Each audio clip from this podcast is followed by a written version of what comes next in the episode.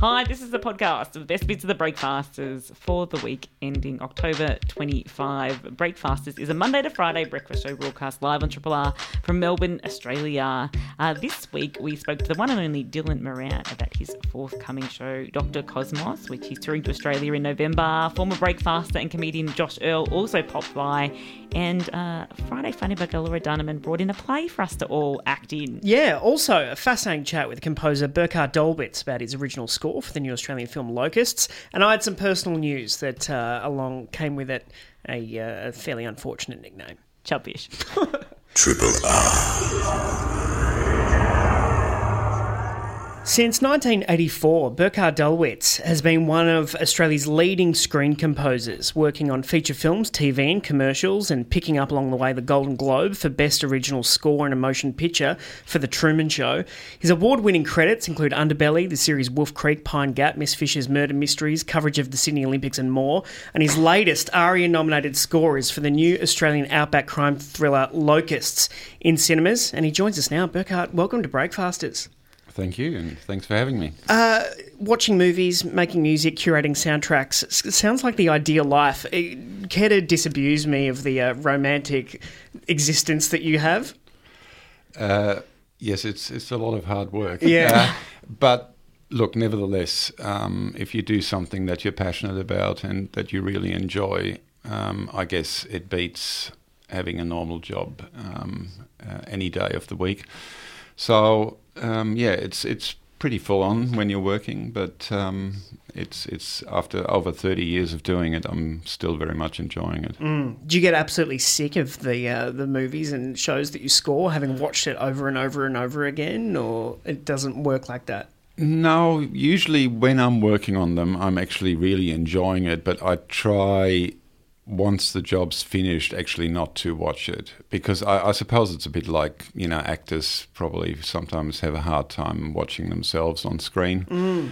and I think once the job's done, I don't necessarily want to listen to it again because um, I mean for all sorts of reasons because also you you hand over the music and then you're not no longer really in control how it gets mixed into a TV show or how it gets mixed into a film and of course, there's still sometimes changes being made. So then you see a piece of music that you've written, all of a sudden it starts somewhere else, and it's not mm. quite no. the way uh, you wanted it, and that can be like sometimes a bit traumatic. So, um, uh, and obviously also because it's you work on such a sort of microscopic level where once you've worked on a show or on a film, you can never sort of see it as a as a complete thing anymore. You know exactly where something is going to start, and um, you know what you worked on.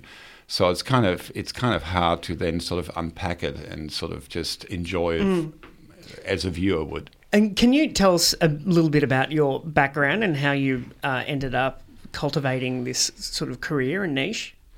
Um, well, I came out to Australia. Um, after I finished school in Germany um, and came really as a traveller um, together with a friend. And uh, we managed to pick up a job on a farm down on the peninsula, uh, which was originally just going to last for four weeks, working during the sheep shearing season, you know.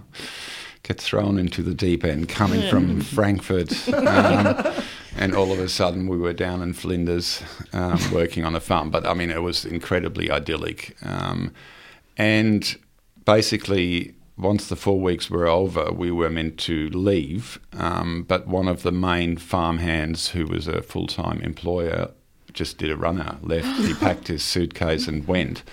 And so we got the opportunity to stay longer and work there, and then I ended up working there for six months uh, by which time, of course, our visa had run out um, and we hadn't done any travelling. so um, uh, we sort of went, you know, as 20, 21 years olds do, we just went to the immigration department and said, oh, look, we'd like to stay a bit longer. Can we extend our visa?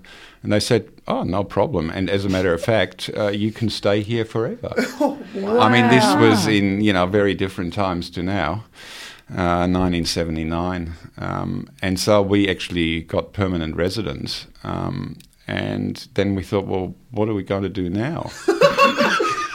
um, so we then enrolled at uni, and uh, both uh, my friend and I studied music at La Trobe University, and of course back then um, it was an incredible um, course at La Trobe. It was a very kind of contemporary, um, very new kind of uh, department that was very exciting, and we had some incredible uh, lecturers and um, people who were teaching. So, you know, we both studied music at La Trobe, and then during my studies, I uh, met my wife, um, who was an editor at the ABC, and through her, I managed to get, you know, contacts within the TV industry and started basically already during my studies, sort of score little documentaries and short films. And, you know, here I am now, mm. 40 years later. Uh, still doing it, and uh, yeah, I, I mean it's incredible because I don't think if that hadn't happened, uh, you know, I probably would have ultimately gone back to Germany. And back in those days, um, you know, music and uh, those things were very kind of conservative in Germany. Like you had to be like almost a child prodigy in order to get into performance courses or uh, curriculum. Um, so yeah, I'm I'm very grateful that um, the New Zealand farmhand left. God, what a ride! yeah. When someone comes to you and asks you to score, whether it be a, TV series or, or a film, do you watch it before you agree to do it? Um, do you have to kind of enjoy something, or do you just say, "No, I'll just take, I'll take it on no matter what"? Um, look, you rarely get a chance to actually watch it, particularly in television. I mean, you get a script. Yeah. Um, so that's usually what I like to do, at least read a script.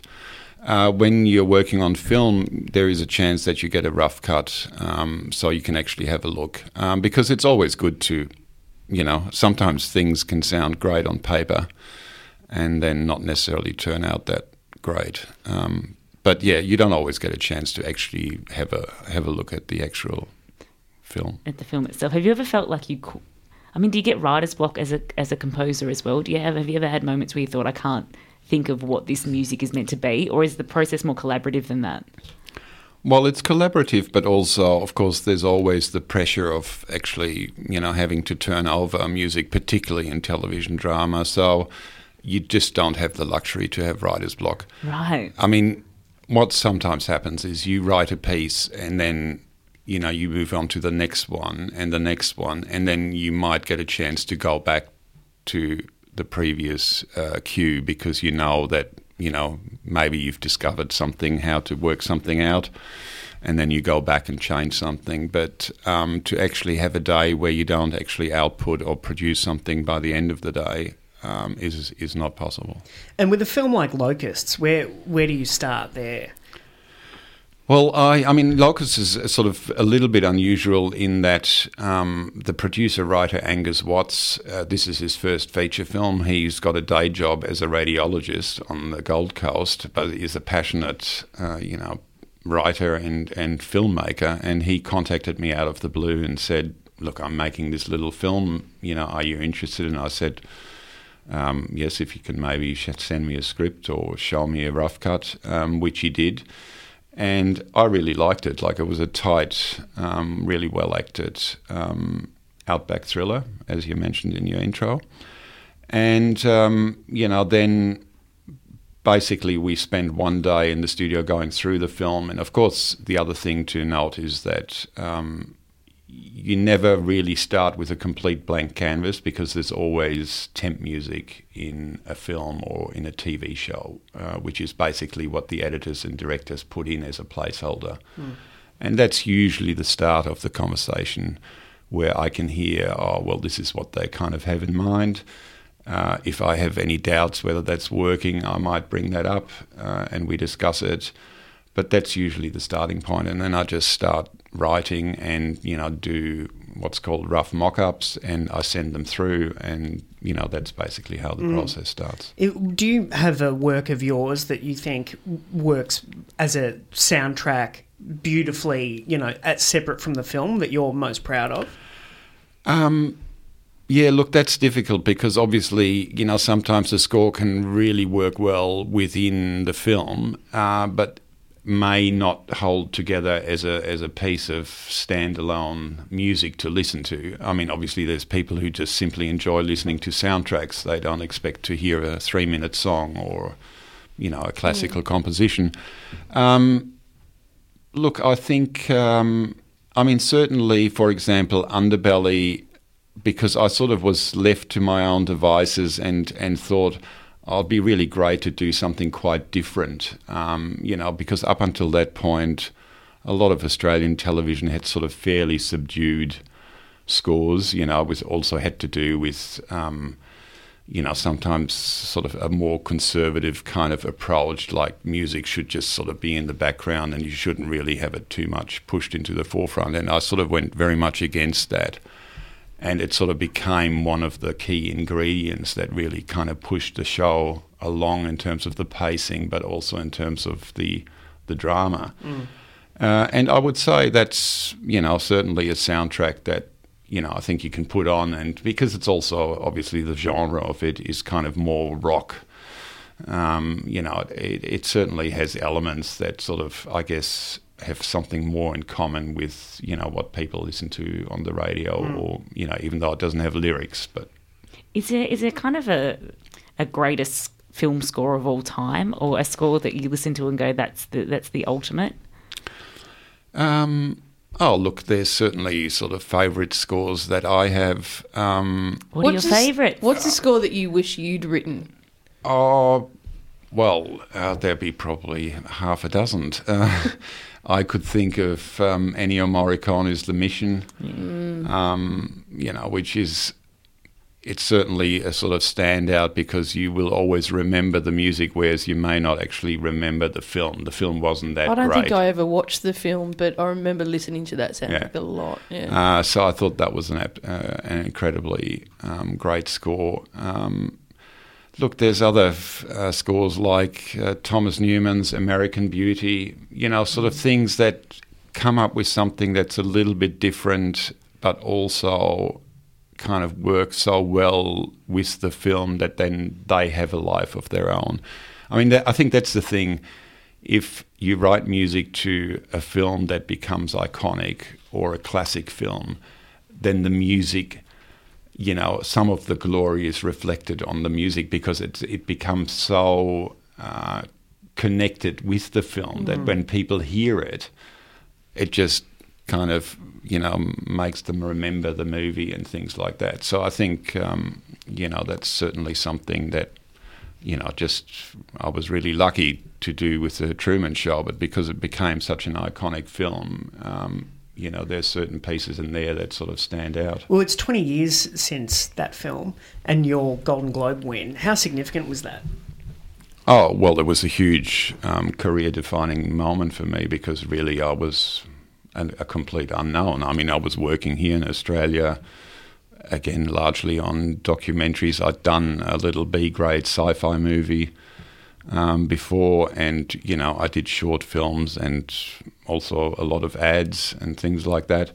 But it was just a, you know, a huge turnaround for me. Uh, all of a sudden, I was, you know, not sitting in Elsternwick in my little bedroom studio, but I was in LA and I had agents chasing me and you know all that kind of stuff.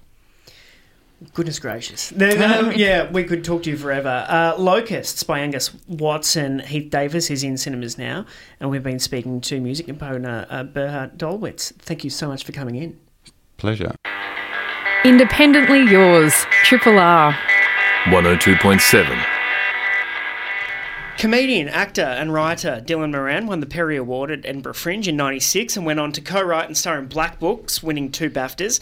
His film credits include Notting Hill, Shaun of the Dead, and Calvary, one of the best films of all time. And he tours his stand up around the globe. He's in Australia for two months as part of a massive international tour with the acclaimed show Dr. Cosmos, hitting Melbourne in early November. And he joins us now. Dylan Moran, welcome to Breakfasters. Hey, hi, thanks for having me, guys. Uh, you, you, you're, you're standing? I'm standing today. literally. literally.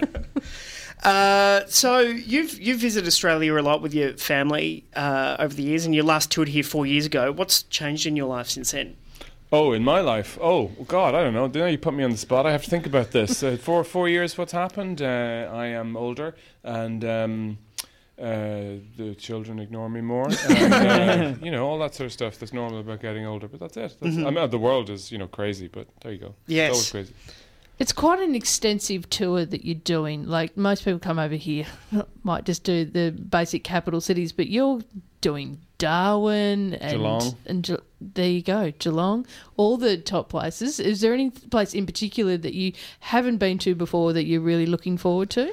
Well, I'm looking forward to all of them, to be perfectly honest, because I like going to new places wherever mm. it is. I mean, even even if somewhere, even if it's somewhere that people say is kind of awful, I'd be interested to see what variety of awful it is.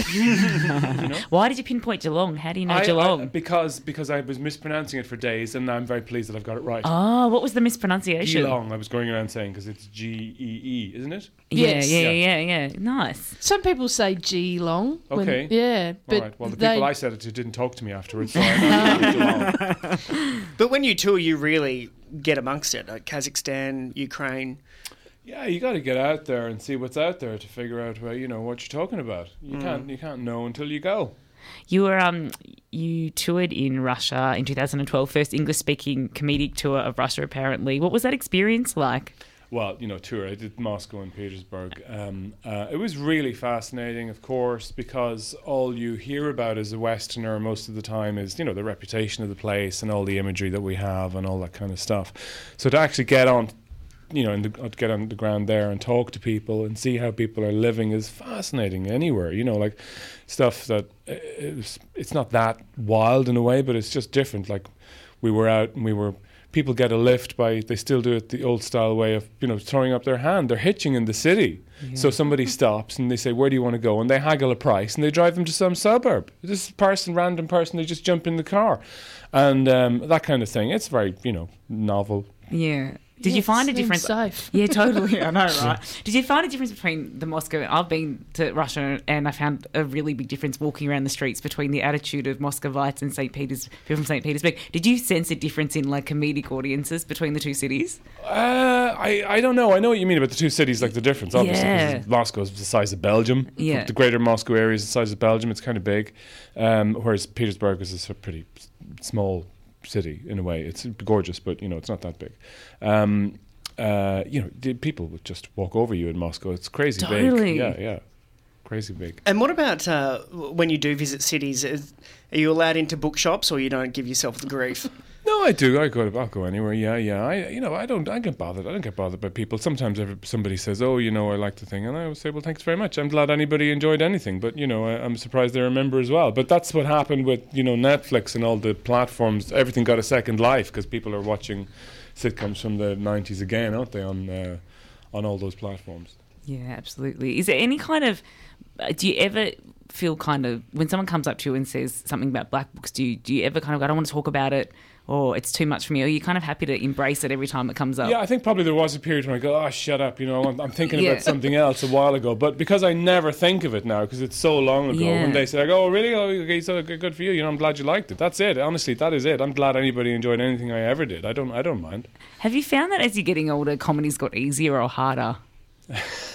Well, it, I don't know. You Look, comedy's part of my life. It has been for 30 years, you know, and it was I was part of my life before that, before I started doing professionally. So I sort of don't even think of it. It's just life, you Yeah, know. It's yeah, all yeah. life to me.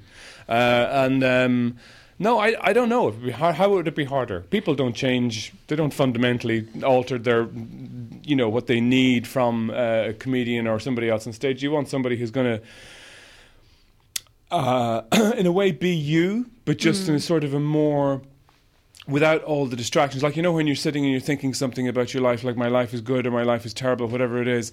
Um, the the guy up on stage or the girl up on stage is the one is the one who you're just acting it out in a way. You know, Yeah, you're just yeah. being that person, but without any, but without Auntie Mary coming in saying, you know, where'd you put the biscuits? Because it's a distraction. You know, you're just being a more refined version of whoever you're talking to, following the thought process that you would have if you could have the time. Because Yeah. comics have all the time in the world because they have this ridiculous job where they're on in the evenings and they can get up at four if they want and scratch their nuts for three hours before they go on stage. They've got plenty of thinking time. Do you- but have you had to? Do you think you, you've had to adapt much over the thirty years? To what? Adapt to the different type uh, to comedy, I guess, in the way that you present it and do it, in the way that you write, and the shows that you that you create. What am I adapting it to, though? I'm not clear on what you mean. Uh, in in terms of you know, uh, just keeping up with the times, I guess you know. Well, I mean, the, the, the times, you know, the news, if that's what you mean, or the cycle, of what the, the news cycle that we're in, or the kind of zeitgeist that we seem to be in is nobody's nobody can keep up with that. You'd be a fool to try and keep up with that because that's independent. You know, that's a reflection of where we're all at. You know, right now the world is full of populist politicians who are promising the earth to everybody as they're destroying it. So, uh, you know, but you know, it's not that different to what went before. To be honest with you, it's just maybe just a little more vivid. Being uh, from Ireland with, with such a, has such a, s- s- I mean, incredible literary history. Do you feel a part of that? Do you how attached are you to uh, literature in your place? And Well, like you say, it's you know it was sort of all around. You know, growing up in Ireland, it's just part of the landscape. It's part of what you uh, what you're talking about, what you're what's part of your life from early on. So, uh, I grew up in a house with lots of books and talk. You know, so I'm lucky. I realise that. You don't realise it till later, of course, but it's uh, it makes life a lot larger. Makes the sense of possibility. Uh, uh, much more uh, um, fulfilling and kind of complex. You know, you can talk about things. I mean, it sounds dumb, you know, to say you can talk about things, but I- I've realized actually there's a lot of people who just, you know, they're thinking the things, but they can't talk about the things because they don't feel safe necessarily in the environments they're in. So people are having these really full, complex, deep experiences, but they're not able to share them because they don't, if they're not necessarily in a culture where that's normal, where you, Yeah. that's kind of traffic, you know, where you'll risk saying, poss- stuff that might make you, if somebody chooses to say, no, I, n- I never experienced that, I never feel anything like that, you're going to be suddenly very isolated. Yeah. Whereas, uh, you know, in Ireland, yeah, we had this literary, you know, uh, background, and people talked. So yeah, I think it sort of meant you could talk about ideas a bit more. and what, what about your reading habits in terms of di- division between the news, of which you obviously like to stay abreast, and Less so these days. Less I gotta tell you, yeah, I think a lot of people my age, you guys are all younger than me, but you know, I'm in my late forties, and I think a lot of people. Uh, in in, in uh, early midlife, Jesus Christ, um, are uh, are not are turning off because you know, it's you sort of feel like it's your job to be responsible and know what's going on. But uh, these people, the, the the grade of people we've got out there representing it at the moment is it has to reach some sort of nadir. It really does. Well, you, you're now you, you talk about stability and people craving stability. Um, Are you that for some people? Like it, the the world is swirling around them, and it's like, well, I've been a giant Dylan fan for ages, and this is an incredibly cathartic theatre experience for I me. don't know. I don't, I don't. I don't know if that if there's catharsis happening out there. I have no idea. I don't go and look at the seats afterwards. But um, who knows? Maybe. Do you you live in Edinburgh? If you're not doing a show during the festival, do you clear out or do you stick around and go see stuff? Uh, you know, sometimes you get a, uh, have a little break from the festival because Yeah. sometimes the trumpets can be a little, little shrill in your ear. But um, it's a good thing, you know. There's no point. I don't. I don't fight it. It's a fantastic thing. It's wonderful. It's it's terrific. It's a huge explosion of human energy. Any particular comics that are on the scene now that you really enjoy? Uh, oh, th- there's loads, to be honest with you. And there are so many more than when I began. It's become, I don't know what it's, I don't know how, how to explain it, but when I began, it seemed to be still somewhat something of a, uh, it was like becoming a pirate, you know, running away, enjoying the circus. Whereas now it does feel like it's more of a, there's more of a career path or some carved somehow. Um, I guess just because we've got so much media saturation around us. Um, so Oh, look! There's so many comics. There's so many talented comics out there. You know, there's there's I, um, Dave Chappelle is very talented, um, and you know I don't like everything. I don't like everything everybody does. That's the other thing. You know, you've got to realize. You know, there's very talented people. and You don't agree necessarily with everything they're saying. You know, um, and there are dozens. There's a guy called Tony Law who's very funny in Britain. There's um, Kevin Bridges. There's you know I could go on. There's loads, and Ali Wong's a great comic. You know, there's so many great comics out there. And how does how does Doctor Cosmos uh, capture where you're at at the moment? Uh, well, I, to be honest with you, you know, I'm not that interested in me per se. You know, my bum, Yeah. my, my, my kitchen, my, my I, I'm I'm interested in as a how like everybody's is it. That's what I look for. I look for the sort of universal human in whatever's going on with me, and then because that's the bit that you're gonna that's your con- that's your connection with everybody else. If I just talk about you know my preferences, what I like, what I don't like, or whatever. You know, you learn a lot about me, and you go home and you think, well, thanks very much. You know, but I'm trying to talk about you. Yeah. I mean, you, your last tour, what, 149 cities? So I don't count anything. Sure. Well, somebody in your team does. Yeah. Uh, and, you know, you do m- material that is so relatable and accessible in many ways. And I, I know this might seem like a bit of a hack question, but when you are in Kazakhstan, I'm like, well, I, I could be in South London and we're all laughing at the same stuff, or Yeah. or you or you do notice, you know. Well, of course you do. Because there's variation. You know, come on, there's variation between Melbourne and Sydney, or any two Australian Yeah. places. You know that you'll be very sensitive to because you know it so much better than I do. I won't pick up on. I'll see different things to you, right? So that's part of the crack as well. That's part of the fun that we're going to notice different. You know, uh, aspects or even dimensions of aspects when we're talking about something. So that's why your focus is always on what's relatable everywhere yeah. you know what transcends all this and you can pull in the locality as well you can pull in the circumstances that's around you you know but you know you don't get too hung up on it How is it like when you look around at everything that's happening today, particularly in Britain, and uh, it's? Do you find that I don't know, poking fun at Brexit or poking fun at Boris Johnson or at Trump helps you process it all in any way? no because they're those uh, schmucks are you know they're they're snowflakes they're they're they're they'll pass and the wind will come and blow them away and they'll be new schmucks they're, they're- it's not important these as a, as a pair you know okay they're pretty striking you know as the wow I mean you think can it get any worse Have they been the biggest schmucks that in your time? That I you've have had to- never seen. Uh, I've seen political crises before. I've never seen so many at one time. It's like a forest fire. They've all linked up and it's all raging now. And um, and so the individuals don't interest me so much. I think of them as the you know the um, the pimple on the face of humanity. Really, it's the underlying conditions that interest me. What is humanity eating? What is put, what's it putting into itself that this stuff is happening? That we're getting these eruptions of these morons, these pustules that everybody wants to pop. Frankly. What do you think the underlying condition is then in, in the UK at the moment? Well, we're full of shit, you know, and it's coming out. It's coming out. We've we got our priorities all wrong. We're talking about GDP. All these youngsters who are out there talking about the planet are absolutely bang on. They're all right. and and so messages to future generations. Well, I don't do it. Well, I mean, you, you, you say that uh, children hate their parents because their their parents can't manage the world, and that's uh, a source of some frustration. Yeah, well, you're paraphrasing somewhat, but yeah, I mean, there's a bit of that going on. Yeah, you know, we older people have a responsibility to not be total um, dicks, don't they?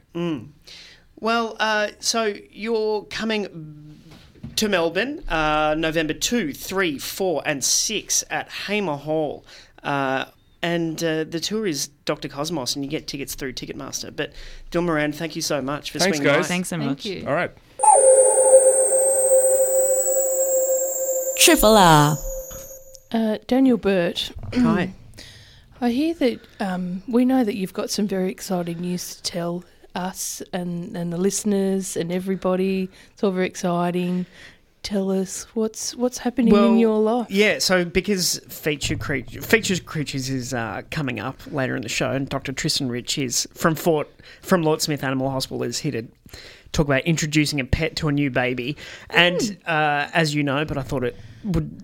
This is a good opportunity to say publicly. Uh, I'll be having a dog in this fight, if you'll pardon the phrase, uh, because yes, uh, Jessie, uh, my girlfriend or partner or better half. Anyway, she's much more than a half because she's pregnant. Yeah. Uh, and the baby's due. And you're next getting a year. dog. That's right, and I'm getting a dog. Uh, the baby's due next year in February. oh, amazing. It's so exciting. It's so yeah, soon. yeah. You're the first breakfaster in five years to have a baby. Oh, is that Yeah. a fact? Yeah. Wow. No, yeah. So yeah, it'd be yeah, good it for would be yeah. Yeah. well, Jez, you bring your dogs in. yes. Yeah. Like I almost So brought you're saying, in can you bring the baby? maybe some crying in the corner. Yeah. Maybe a You bit bring of. the baby in. Yeah, Be a top working class dad. Bring your baby to Yeah. work. strapped to your chair. Yeah. Exactly. Um, but uh, Bring some expressed milk in. We can all feed her. Awesome. Uh, yeah, because Jesse's mum is she's already way down the knitting rabbit hole, Oh, really? Yeah. Oh. and um, Jessie doesn't like them. Oh, She doesn't like she's she doesn't like the colours. Oh no, it doesn't like the things that are being knitted. No, no, and one of them was a a bug theme. Oh, this sounds adorable. so, Yeah. but Jesse, but we've seen it, and it's there's like this gi- giant huntsman on the. Oh, So Jesse's like, no thanks. no. Well, yes, I was she's- gonna. he's a- I'm on her side. What is it? A jumper with a giant huntsman on it? Yeah, well, it's yeah, the- all these insects and stuff. So it just looks like the baby to be, you know, Oh, been rolling Terrifying around. You know. Like if, uh, if there was a baby with wearing some a onesie with a giant huntsman on it, it's like, I'm sorry, mate, you're on your own. exactly. Oh Uh, my but God. Jesse's sister is also pregnant. Oh my god, really? Yeah, and it's Did they? T- t- this is, is this was this no, I don't. No, no, no. It, that wasn't timed? coordinated. Okay, right. Um, between those, between them. Uh, but it's uh, Who's y- due first? Oh, Tanya's due first, and so now because you know how people are already parents. Um, have a lot of advice. Mm. Turns out you can just be two weeks ahead in a pregnancy. Oh, and it's like, w- You're the have- has this happened to you yet? Yeah. Has that happening to you yet? Uh, but yeah, it's terrific. It's yeah, And how do you feel about it all? yeah. I mean, uh, I'm wrapped. Uh, yeah, I'm really looking forward to it. I mean, it's not real yet. no. Yeah. It's not real for me. It's No. very real for Jesse. Although you know, you're making, you're moving into a bigger place and Yeah. buying prams and. Have you done all that yet? Uh, I think Jesse has. Oh my god, you're so organised. Yeah, I'm yeah. really impressed by this. Well, I think she's been into. She's had her eye on some prams before she was pregnant. There's, a, I think there's some particular pram she likes. really? Yeah. I feel like I'm going to fail. When No, it's no, like, no, like, you'll be you're already fine. stressing me out about possible No. motherhood. Um, but the the so Tanya calls her uh, unborn child it, which is natural. Um, we're we're having a boy. Um, but I've given it the anyway. I just accidentally ages ago just started calling it chubfish.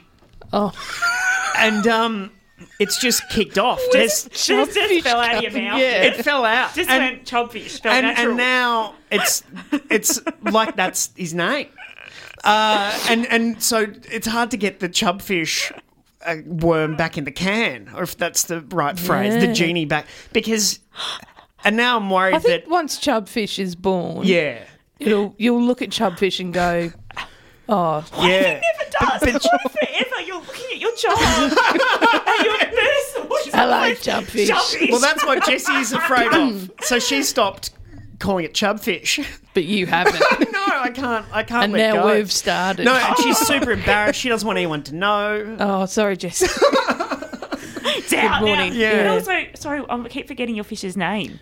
Oh, that's Simon. Simon. You're going to have to introduce Simon to chubfish. Yeah. Oh, that's right, Simon. You've been usurped. yeah. So you can, don't call your kid Simon. Uh, but yeah, went and so got this Oh. obstetrician. But this obstetrician is, you know, like there's no mobile, there's no email, there's one landline shared between multiple doctors. Only likes being contacted via post and fax. Get that. What, are It's- you talking about? and it's just very. It's a whole new world. oh my god, sorry, someone just messaged. So, they could be part of the Rebecchi family on Neighbours. Toadfish, Oh, chubfish. toadfish, chubfish. Oh, God. That's a have giant you- neighbour's cliffhanger. Have you started going to birthing classes and stuff? That's stuff? happening. Apparently, I'm going to a hypnobirthing class at some point. That's locked in. What is hypnobirthing? Oh my I have god, no idea. I cannot wait for I'll find journey. out when I get there.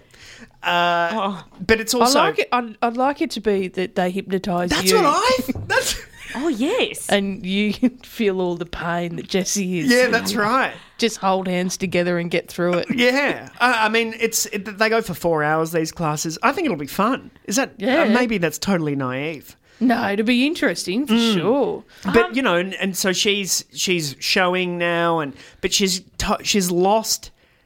Uh, apart from the obvious changes, she's lost the ability to be tickled. She cannot.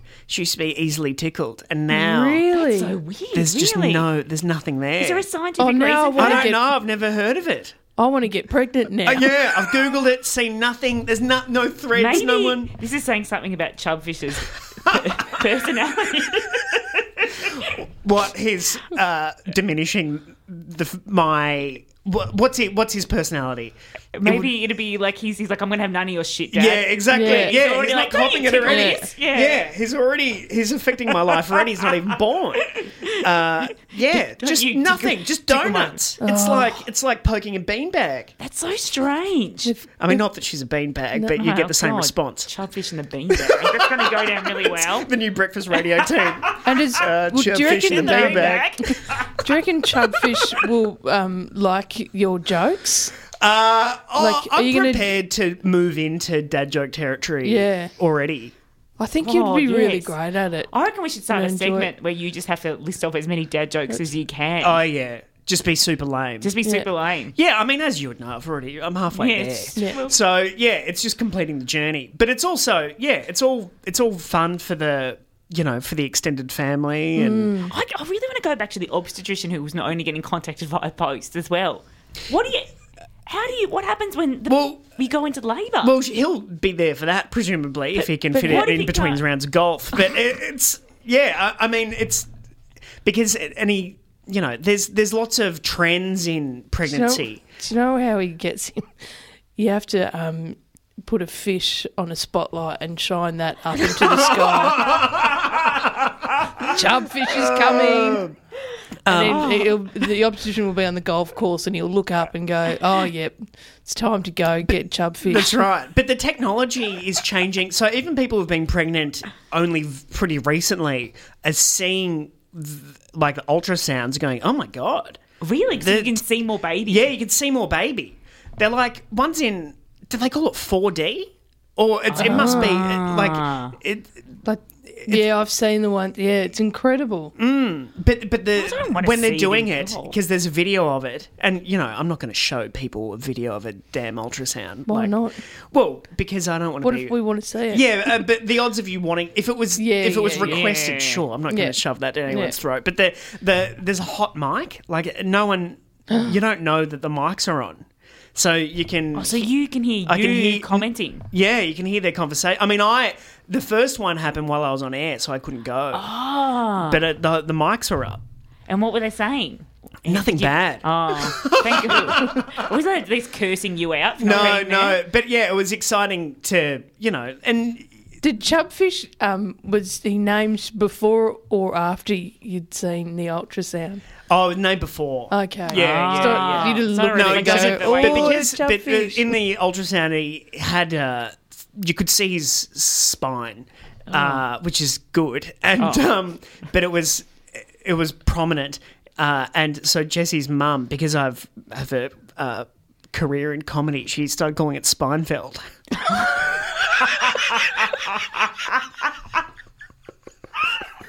It's pretty good. That's so much better than Sean I know, I know. Triple R on FM, digital, online, and via the app.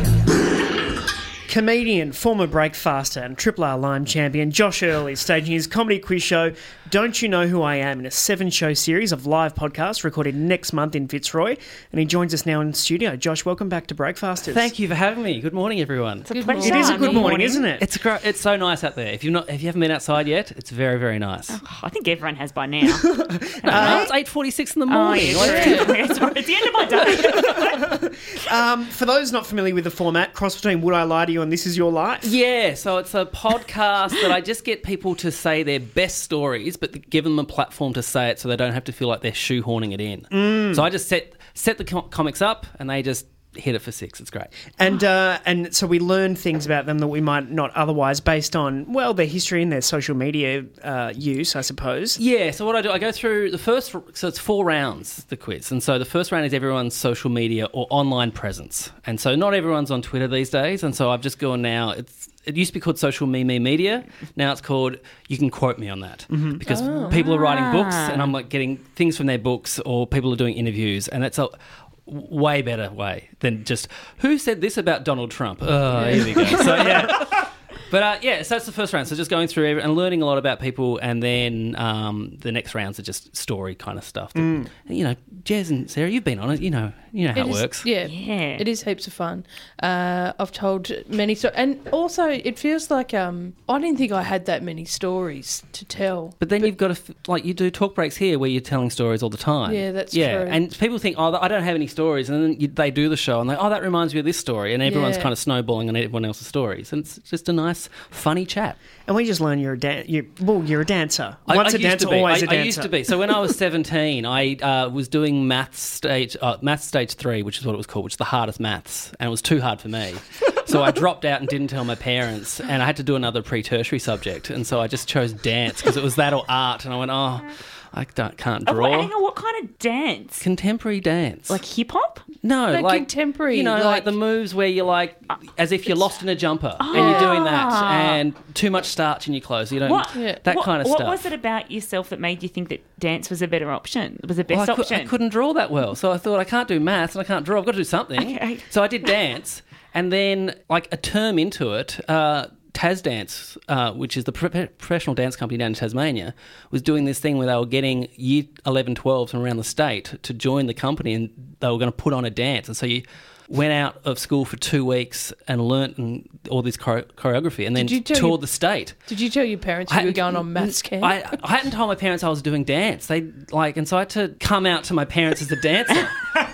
And then I, they, they didn't care. Like Yeah. they, they were like, "Oh, you're doing year twelve. That's great." Like they didn't even finish year ten and nine, so Yeah. it was like, oh, "Okay, whatever you want to do." And so I did it, and it was a complete nightmare. Like I was not a good. Really? well, our costume was so it was called Fish Fingers, and it was all about under the sea.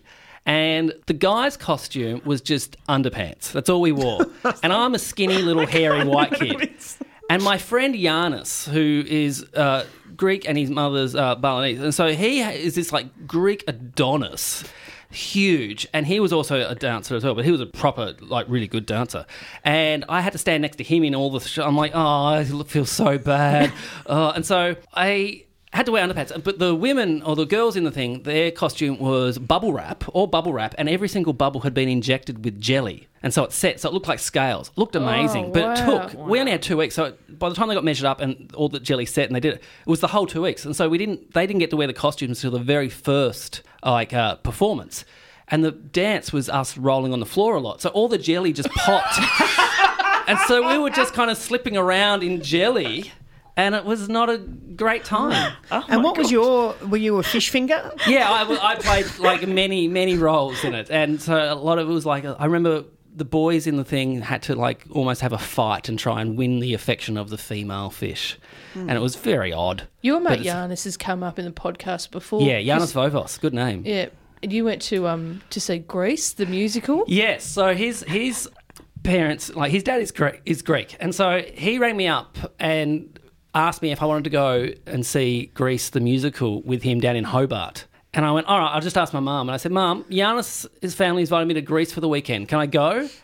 And Mum's like, No, you can't go to Greece for the weekend. And I was like, but like, it, I, I want to go. And she's like, no, like, it's too expensive. I'm like, they're going to pay for me. They're going to take me and pay for me. And she's like, you're not going to Greece for the weekend.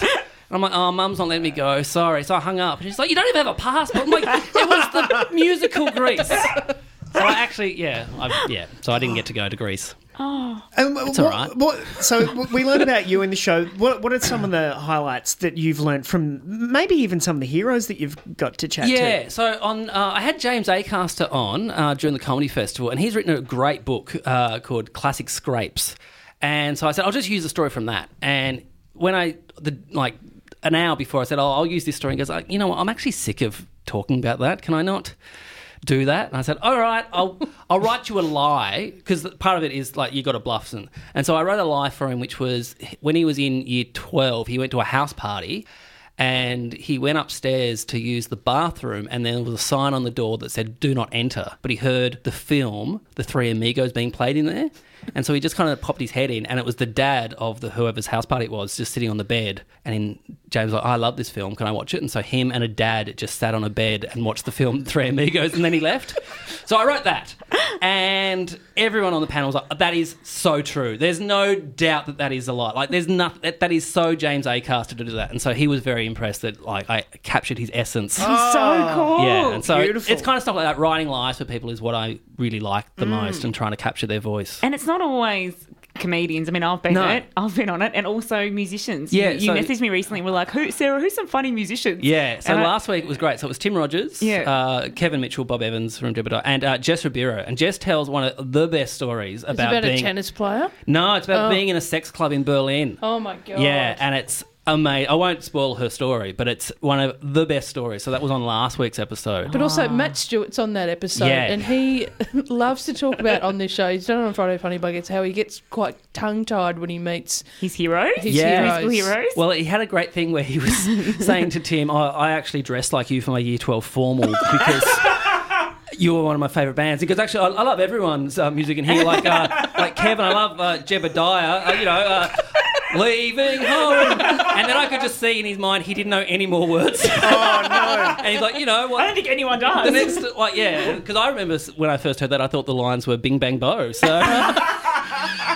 but then he was trying to get around everyone and say how he saw Jess at uh, the Northcote Social Club last year, but he didn't get a chance because after, Lee, uh, yeah, you know that song, he just kind of retreated. So it was, it's very good. I, I really enjoy doing it and putting people together who don't really know each other and just Yeah. seeing how it happens. And it, are there any spoilers for the live show? Oh yeah, so I can tell you the lineups for the first two weeks and all p- some of the people coming on. So it's 3 p.m. Sunday. It's at the Catfish in Fitzroy, and so in the first two weeks, I've got people like Kate McLennan, uh, Tom Gleeson, Judith Lucy, Fiona O'Loughlin, Joel Creasey, Wow. Tom Ballard. Uh, later on, there's people like Nina Oyama coming on and Denise Scott. It's going to be really fun. Yeah. It's heaps of fun. It's a good Sunday afternoon Yeah. activity, and you can get you can buy because there's heaps of them. You can buy a package to go to all of them. Yeah. so it's fifteen bucks Season's each, pass. or a season pass for seventy five. So the cost of five shows, you can do that. So go to joshearl.com.au for all the details. And there's a there's a stand up as well. Yeah, so what it is, I, the podcast is first, and so the podcast goes for like an hour and a half, hour and 20 minutes,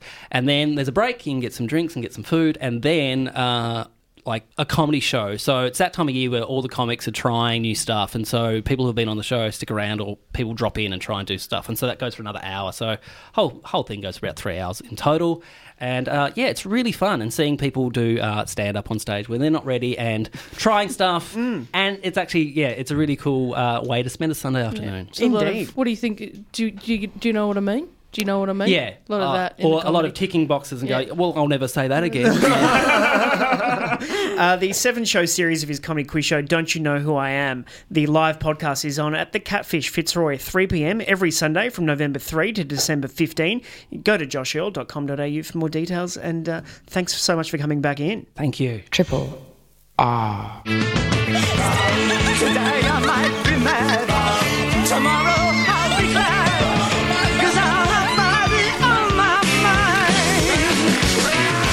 mind. Yeah, Sarah's right. It is time for a Friday funny buggering. And doing the honours, it's Laura Donovan. Hi, Laura. so sorry. That's okay. It's funny. uh, Hello, everybody. How you going? Good. Um, we were talking about koalas before. Yes. I've just got a couple of koala facts that I know. Mm-hmm. Um, if they're wrong, please don't call up and tell me. But apparently, But they're facts. So they're facts yeah. from me. So, two things. They don't get drunk on the eucalyptus leaves. They just need so much energy to process them. Because imagine if you ate eucalyptus leaves, you'd be messed up. Right. So, they have to rest to process the eucalyptus leaves. That's why they sleep so much. But also, a um, interesting fact about when they do it, like how you saw on Monday, Mm, when they're- Geraldine. when they're mating. Yeah. Yep. Um, every single uh, this one I don't. It's so incredible that I don't know if it's an actual fact, but I have heard and read it that apparently every time they mate, every single time koalas mate, it's forty-two pumps Oh, I, or thrusts, whatever you want. I, 42. Yeah. that- Forty-two. It's the magic number. That, it's What a- if that's the average? Or it's like, oh. well, it's it's 41, I got one more and I'm out. Yeah, I think that's it. Right, yeah, that's I think it's just every how every you, single time. How do you know that? she's counted them? I've watched. it's in. Wow. Mm.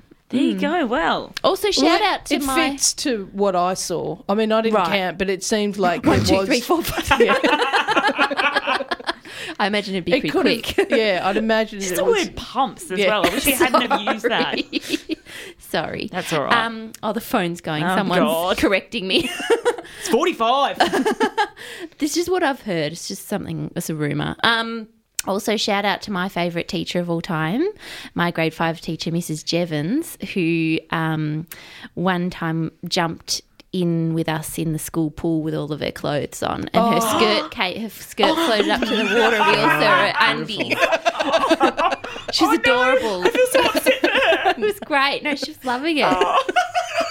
Went to an all girls school, so Yeah. you know. Yeah. Anyway, I'm here today um, because I'm on here on official official capacity, Yes. Right. um, as my role as Triple R's royal correspondent. Yeah, self-appointed. Um, self-appointed. but you guys call me the Triple R royal correspondent. Yes. We don't- do, behind you? your back. behind my back, which I'm very happy about. Um, so I um, have been to the UK this year, and I haven't really talked that much about the Royals for a while. So I thought I'd just come in and do a quick update Oh, I'd love it. about what's going on. And there's been quite a bit. Um, the Queen is still alive, and Prince Philip is still alive. So we hear, but I really, I don't there know some Prince that. Philip truthers? What's the Like, well, like of Ruth Bader Ginsburg, how people thought, oh, where is she? Bring her yeah, out. yeah. Well, he's he's retired from official royal life. You but- occasionally you see a shadow uh, on the balcony. Yeah, And exactly. they go, oh, yeah, here he is. Yeah, it's six yeah, more months and of there's winter. that long running joke that he's just a skeleton, which he does just look like a skeleton, which is incredible. But anyway, so they're still kicking. Um, I'm not going to go into anything about the Duke of York because he's a dirty dog. Oh, Um, Is this the Jeffrey yeah Epstein. the Epstein yeah, related- yeah, he's a bad bad dog. Um, but I'm going to talk about the new dirty dog. He's a dirty dog. I'm going to talk about the new royals today. Um, the Fab Four. There's been a lot of drama about them. You might have heard they're all fighting. They all hate each other. Prince William, Prince Harry, Meghan or Megan, whichever way you're going to say it, and Princess Kate as well. They all um, hate each other. And there's been a lot of talk about um, Harry and Meghan because um, she's been copying it big time. Um, she's basically been trolled by the media, hasn't she? But they've done a few things, particularly Prince Harry. He's, he's been a bit of a bad dog too, I reckon, in my opinion. He's been a bit of a hypocrite in some ways. Like they've been saying how he, you know, they're tr- trying to champion, you know, eco travel, but then they're traveling on private jets and stuff like that. And William really dogged him on that one because. so many dogs. Sorry, I was saying dog. Dog and dogger. Dog face. Um, he really dogged him on that one because Harry was really copying it for taking private jets, right? And then that, like the next day, William is spotted getting off a commercial budget airline flight with his family. Oh. So it's like it's like with your siblings, how when you know that one sibling is being really bad and you just amp it up a little bit more and do the dishes or something like that. Yeah. you know? Yeah. And Harry, um, this week there was a documentary where Harry said Harry came out and talked about this rift between him and his brother, and he basically confirmed it and said. so he said. Really? So his words were like something like. Yes, we're going in different paths. We're going down different paths, and um, but I will always love him. He will always love me, and we'll always be there for each other, which is code for we absolutely hate each other right now. Or is it code for our wives don't like each other? Which well, is, I think that's the old dialogue, and I think that's the Ah. media just leaning towards, you know, having the women fighting. yeah, and you know, we've hated royal women for so, or we've been told to hate royal women for so long. Like we called Camilla a horse for like twenty years, and she's not. I like Camilla. She's she's all right. People have really come around to Camilla though. They have. She's Yeah. she's done, done the long haul. Yeah. So anyway, I thought um, to put my thoughts into what better way to put my thoughts into into words in a creative way. Um, those that maybe don't listen to Friday Funny Bugger so often might not know this, but I'm actually a short playwright. um, and um, I come up I come up with these little plays every now and then as a way to express myself. Um, and I've written one, and I realise Daniel hasn't read one of my plays before. No, I've witnessed them and heard them, but um, it's you know it's my first. I'm very excited. It's like an audition. Yeah, exactly. it's really good. Um, so uh, I've written a short play, um, and it's called "Get Me Out of This Hellhole," and it's about Harry and Meghan and how they feel about being in the royal family, how they might feel about being in the royal family right yeah. now. Um, I'll play the role of narrator as I often do. Um, we'll go through and have a reading. Um, there's three roles. There's Megan, Harry, and the Queen. Any volunteers for any of those particular parts? Can I be the queen? Yeah, absolutely. No problem. Oh, at does anyone all. else want to be the queen? I feel like I just No. stole that. I'll be Harry. Yeah. Okay, I'm so Meghan. Daniel, you have to be Megan or Megan, Yeah. but remember she's American. Okay, I'll do an American accent. So we're all doing Yeah. accents. yeah, my best. absolutely. I don't know why I just went accent. Too bad. Because you're getting We're all character. doing it. All right, is that the you're getting queen into character. sounds? All right, are we ready? I Okay, Get Me Out of This Hellhole, a new short play by Laura Dunemann. It's a gloomy autumn day. The Queen has just returned from her four month long summer holidays in Balmoral and resents not being able to sleep in till 11am and eat corn chips in bed anymore. Instead, she's drinking a gin and tonic in the ballroom by herself when she hears voices coming from the hall. It's her grandson Harry and his wife, Meghan Markle of Suits fame. That's it, H. That's what she calls him H for Harry because that's cute. That's it, H. I'm done. Get me out of this hellhole. well done. I'll just stop there. Just well done, Thanks Daniel. much. That's Good fantastic. commitment. I'm so happy that you're doing Megan. Yeah. Megan, calm down. How many times have I told you it's Megan? It's not Megan. You could at least learn how to say my name correctly. I'm sorry. I never watched Suits.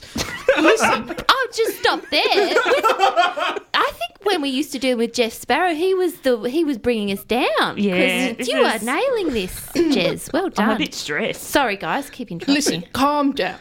Let's just go in there and talk to her. I'm sure if we cry for a bit, she'll give us an extra 10 million to finish the house renovations. I'm getting that yoga studio, or I'm out of here. Back to LA. Back to suits.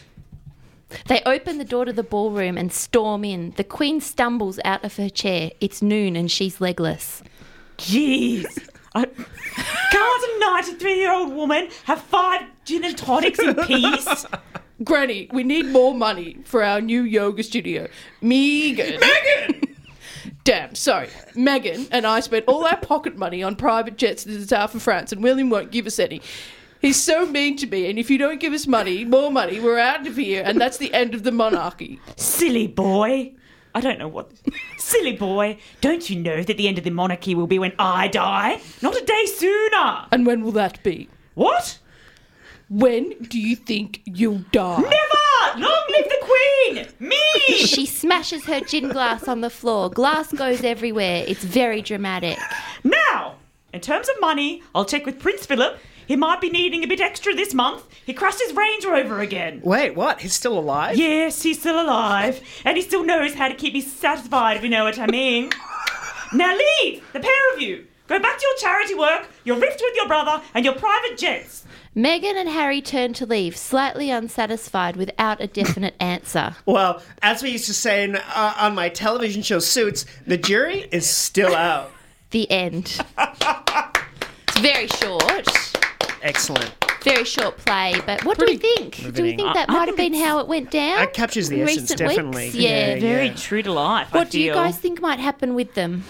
Well, um, I think that uh, the Queen will lend the money eventually. Yeah. Because of the best thing going for the royal family right now. Yeah, absolutely. And I She's think in she a knows corner. it, yeah. She Mm. knows it. They know it. Yeah. They've got all the power. She's playing hard to get. Well, watch this space, as Meghan Markle would say in Suits. The jury is still out. Thank you so much, My Laura Dunham. pleasure. Melbourne's own Triple R. You've been listening to a podcast of the best bits of the Breakfasters, which is the Monday to Friday breakfast show broadcast live on Triple R from Melbourne, Australia. Feel free to get in touch with uh, Breakfasters via Facebook, Twitter, Instagram, or via the Triple R website.